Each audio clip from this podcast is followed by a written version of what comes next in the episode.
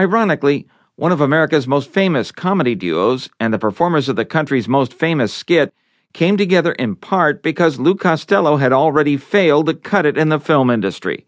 In fact, Costello had appeared in a Laurel and Hardy film in 1927 before meeting his partner Bud Abbott on the burlesque circuit in New York City.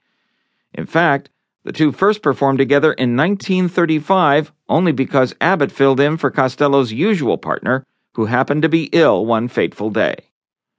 Over time, Abbott and Costello perfected their routine, which typically consisted of Abbott playing the straight man while his dim-wit partner acted foolishly and interrupted his plans. It was a shtick that also did well on radio, albeit one that required Costello to modify his voice with a higher pitch that not only differentiated his from Abbott, but also made him sound appropriately dumber. By 1940, they were not only successful on the radio, but also among America's most popular movie stars, a status they held almost consistently throughout the decade and into the early 1950s. This legendary comedy duo performed together for decades, and like similar acts, their popularity began to wane over time.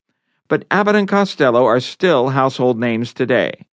While all of their material is still in syndication and watched by many, they are best known today for Who's On First, the famous routine in which Abbott's answers about the names of baseball players at various positions on the field sound like questions and completely confuse Costello. Although the skit was pieced together from various others, it was immortalized by Abbott and Costello and helped popularize not only the duo, but some of their subsequent material.